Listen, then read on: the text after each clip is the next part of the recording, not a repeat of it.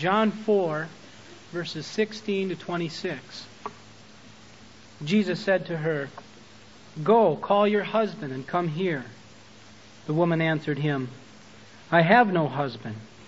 Jesus said to her, You are right in saying, I have no husband, for you have had five husbands, and he whom you now have is not your husband. This you say truly. The woman said to him, Sir, I perceive that you are a prophet. Our fathers worshipped on this mountain, and you say that in Jerusalem is the place where men ought to worship. Jesus said to her, Woman, believe me, the hour is coming when neither on this mountain nor in Jerusalem will you worship the Father. You worship what you do not know. We worship what we know, for salvation is from the Jews. But the hour is coming, and now is, when the true worshippers will worship the Father in spirit and truth, for such the Father seeks to worship him. God is spirit, and those who worship him must worship in spirit and truth. The woman said to him, I know that Messiah is coming, he who is called Christ. When he comes, he will show us all things. Jesus said to her, I who speak to you am he. Let's pray together. I'm so aware, Father, that words, words, so many words are heard day in and day out. What can make a word life changing? Your Spirit, Lord, and that alone.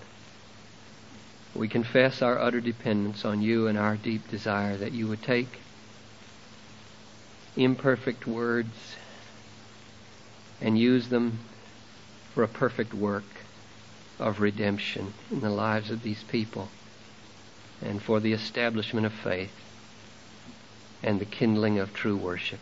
In Jesus' name, amen. If people are spiritually asleep, you have to shock them, you have to startle them. Sometimes you have to scandalize them in order to get them to hear what you have to say. Jesus was especially good at this, and so when he wanted to teach us something about worship, he used a whore to do it.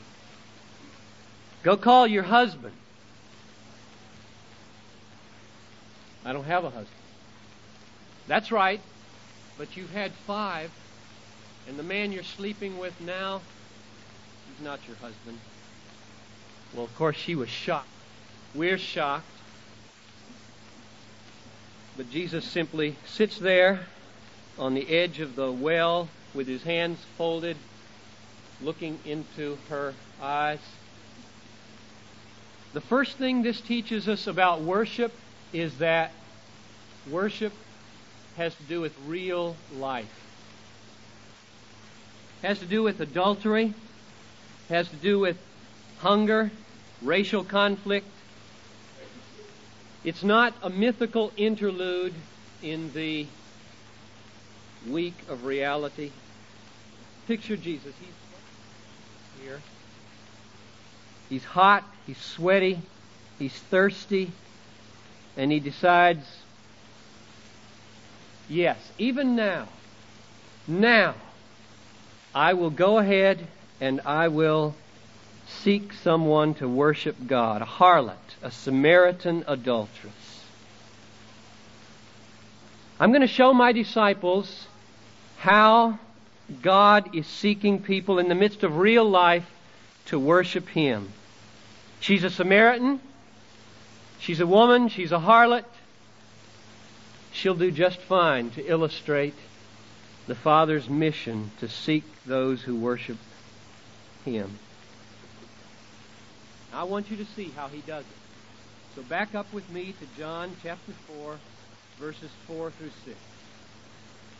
Jesus had to pass through Samaria on his way to Galilee, so he came to a city of Samaria called Sychar, near the field that Jacob had given to his son Joseph. Jacob's well was there, and so Jesus, wearied as he was with his journey, sat down beside the well. It was about noon. Now, before we meet this woman, I want you to know a little bit about the Samaritans.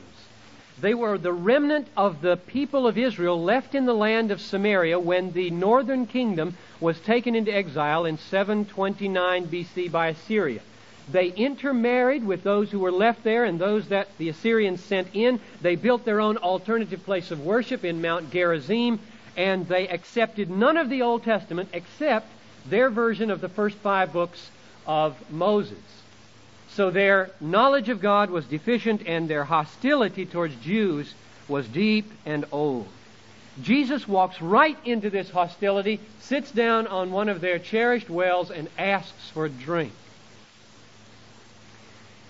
The woman is amazed that Jesus would even speak to her and says, How is it that you, a Jew, ask a drink of me, a woman of Samaria? But instead of answering her, Jesus lifts the level of her amazement to a new place. He says in verse 10, If you knew the gift of God and who it is that was saying to you, Give me to drink, you would have asked him, and he would have given you living water. Jesus says the really amazing thing is not that I'm talking to you, a Samaritan, but that you're not asking me for living water. That's the amazing thing in this interchange. He calls it living water, he calls it the gift of God. But this woman does not rise very high in response to Jesus' words. She's more like the uh, three guys that sat behind me and Karsten and Benjamin at the uh, Twins game on Thursday who kept saying, I'm so full of beer. I'm so full of beer and then arguing incessantly with each other like five year olds about whether Eisenreich should have tagged up on third base. Dead. Enslaved to the flesh. If I'd have turned around to them and said, You can have living water that'll take away your thirst forever. You can put away that big bucket you're drinking out of. They would have just looked at me like I was from another planet.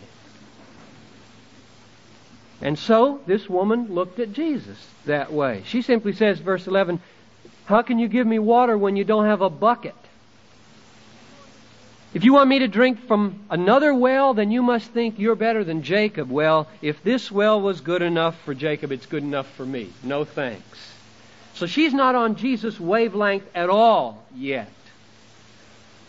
So Jesus lifts her to a new level of amazement. Verse 13.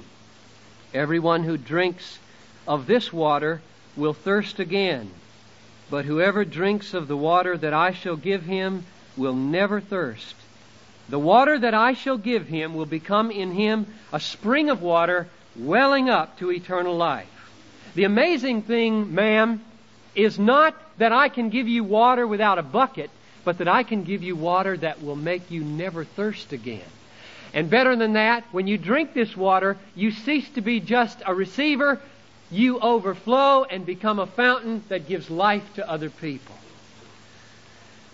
Now, what did Jesus mean? Let's pause here and ask what he was saying when he promised this living water. Proverbs 13:14 says, "The teaching of the wise is a fountain of life." So maybe Jesus meant that when you have his teaching and you can share it with others, you are a fountain of life. His Word is a fountain that gives life to people. But the closest analogy in John to this text, the closest parallel, is John 7:37, where you remember Jesus stood up and he proclaimed, "If anyone thirst, let him come to me and drink. He who believes in me, as the scripture has said, out of his heart will flow rivers of living water. Now, this he said about the Spirit, which those who believed in him were to receive. So, just like in John 4:14, there's a drinking in of water and a flowing out of water. But here it makes it very clear that the water is the Holy Spirit. But I think the two are probably to be kept together, these two answers, the Word of Jesus and the Spirit of God. Jesus keeps them together. He says, The Spirit whom the Father will send in my name will teach you all things and will bring to your remembrance all that I have said. So the function of the Spirit, when we drink Him in, given by the Lord Jesus, is to clarify and make precious the Word of God. So the Word and the Spirit together bring life to the soul and turn us into fountains of life for other people. So the Word of promise and the power of the Spirit are the living water offered to the Samaritan harlot. Now, I hope that that encourages you as much as it does me. Here's the way it has encouraged me before, and again last night. Sometimes I feel so dead and so sinful that I seriously ask whether I can be of any use to anybody, let alone the church. And up till now in my life, the Lord has always been gracious to me to bring me a text like this and remind me of a fact that is utterly indispensable in the ministry and I think in your life too. Namely, here is a woman who is worldly, sensually minded, unspiritual, a harlot of Samaria. And Jesus is saying that she can not only be saved, that would be great enough, but she can become a fountain of life. There's hope, therefore, for anybody who'll turn away from their sin and start drinking at the right fountain or the right well, namely the words of Jesus. And I am reminded then that if I can just begin to drink, and what thirsty soul can't drink? Begin to drink at the right well, maybe I can still be of use to this congregation. And you too. I think that's what Jesus wanted this woman to see. But harlots and beer bellied baseball fans have hardened their spiritual senses so deeply they can't taste what Jesus means. You can pour it into their mouth, but they can't taste it. It's just blah after all that sex and all that beer. It has no taste anymore. So she says, Sir, give me this water that I may not thirst or come here to draw. And misses the point entirely. But here's a lesson for us beware on giving up on people too quickly. Jesus has set his sight on this woman's conversion. He wants her for God. She can't see beyond her physical senses. So Jesus touches her now at the most sensitive, vulnerable point in her life. Go call your husband. The quickest way to a person's heart is through a wound. Why does Jesus strip this woman bare? He hardly even knows her. What right, we would say, if we were there, probably, to probe and lay bare this woman's heart after a two minute interchange?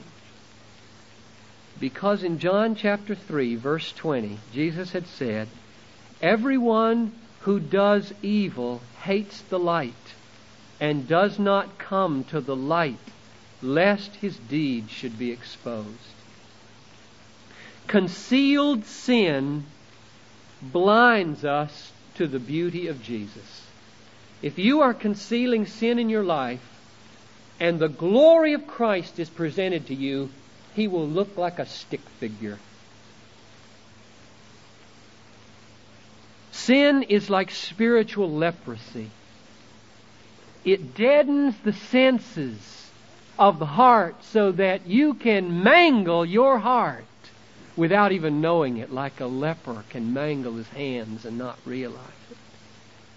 But Christ has set his sight on this woman's conversion, and so he lays bare her spiritual leprosy. You've had five husbands, and the man you're sleeping with right now is not your husband. Now watch her and learn a universal reflex of a person trying to avoid conviction. She has to admit in verse 19 that he has extraordinary insight. You're a prophet.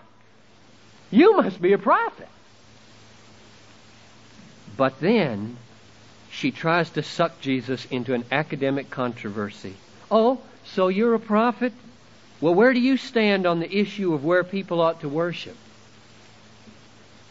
Verse 20 Our fathers worshipped on this mountain, and you Jews say, in Jerusalem is the place where men ought to worship.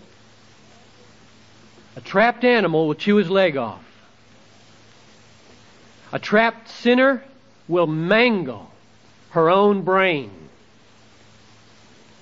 and ruin and rip to shred the laws of logic and discourse. Why, yes, as long as we're on the subject of how many husbands I've had and my adultery, what's your opinion about where people ought to worship? That kind of irrational maneuvering and evasive use of words and double talk is amazingly common in the church and in the world. And texts like these incline me to think that wherever I find that, something is being hidden. If your conscience is clean, reason will hold sway in your life. And if your conscience is not, you will be sucked instinctively into irrationality. It's interesting, though, how gracious Jesus is here. He never goes back to the issue of adultery. All he needed it for was a big ram through the door of her heart. And once his foot is in, he never mentions it again. He simply takes what she offered and uses it to move on to redemption. She had said, Well, there's an issue I want you to talk about here. Where should we worship? And Jesus responds by saying, Ma'am, that controversy cannot compare in importance to the controversy of how to worship and whom to worship. So he, he takes where she is and moves her along a little step farther how and whom are vastly more important than where. Verse 21 takes her attention away from the where to the how. Jesus said to her, Woman, believe me, the hour is coming when neither on this mountain nor in Jerusalem will you worship the Father. In other words, it's not the location that makes worship authentic. It's how you do it, where it comes from inside, not where you do it outside. Worship is not merely an external act that you accomplish by going to a place. Remember, Jesus said in Matthew, This people honors me with their lips, but their heart is far from me. In vain do they worship me. Worship is first and foremost an event or an experience of the heart. Prayer without heart is vain. Songs without heart are vain. Confessions, creeds, liturgies, sermons that don't have any heart are empty and vain and useless in God's sight. So Jesus says to the woman, Don't get all hung up with irrelevant controversies. How you worship is the issue, not where.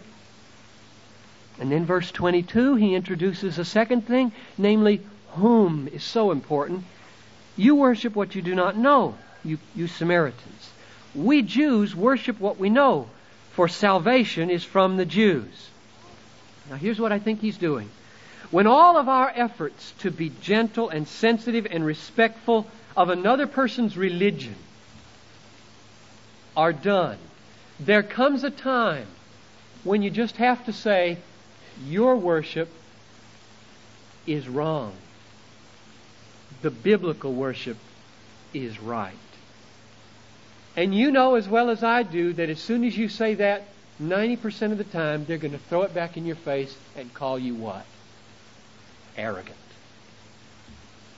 Are you arrogant when you say that? No. Not necessarily, at least. If there is truth, that's the big issue. Is there truth that makes some things false and some things true? If there is truth and you and I have bowed humbly before the truth like little children, trying to bring our wills into submission to the truth, and we look and we see people in rebellion against the truth, and we try to persuade them with arguments to bow with us before the same truth that is not arrogant. Doesn't matter what they say, it isn't. It is love. Jesus says, You Samaritans rejected the Old Testament almost entirely.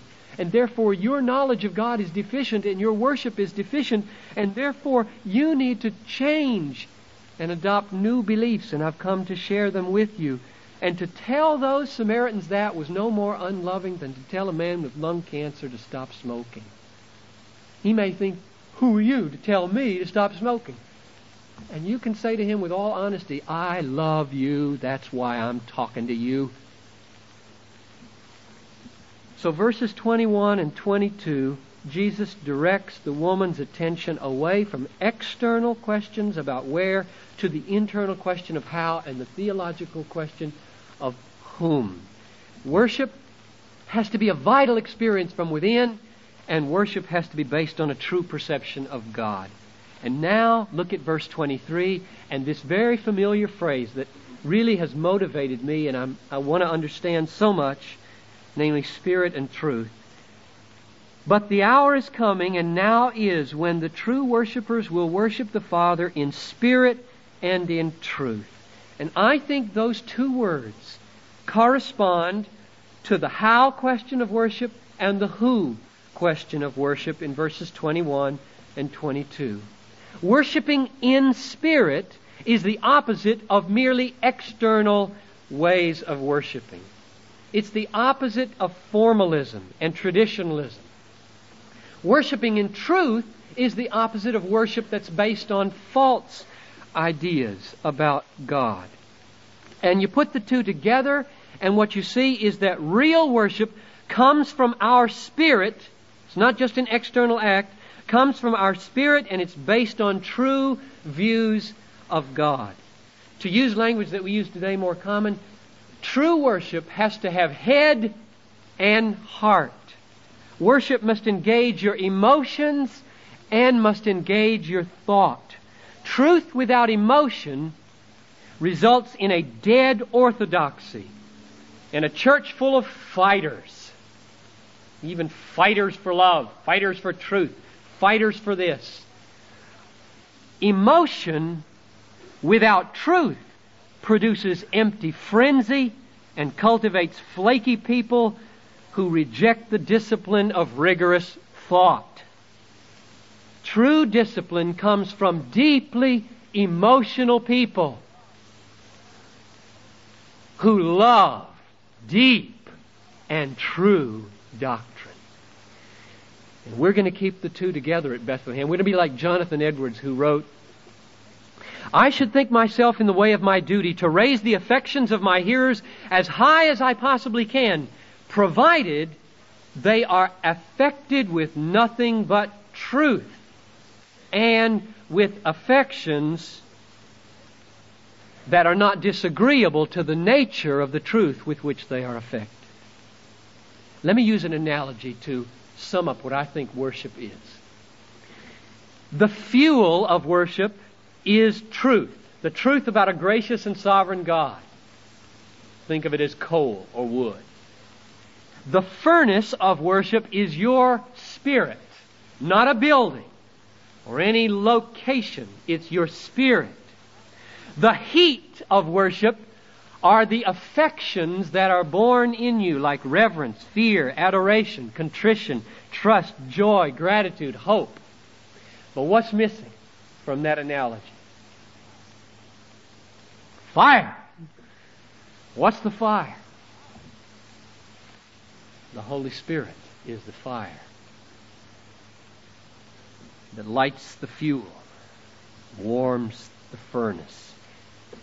Look at verse 23 again. True worshippers will worship the Father in spirit and truth. Now, many interpreters take that word spirit to mean the Holy Spirit.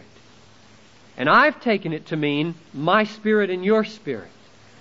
That is, worship should come from within and be felt, not just be an expression of external acts. But let me show you how I think maybe John is bringing the two together. Go back with me to chapter 3, verse 6, a very familiar verse. Here, Jesus says, That which is born of the Spirit is Spirit. Big S, Spirit, little s, Spirit. Now, what does that mean? It seems to me that it means something like this.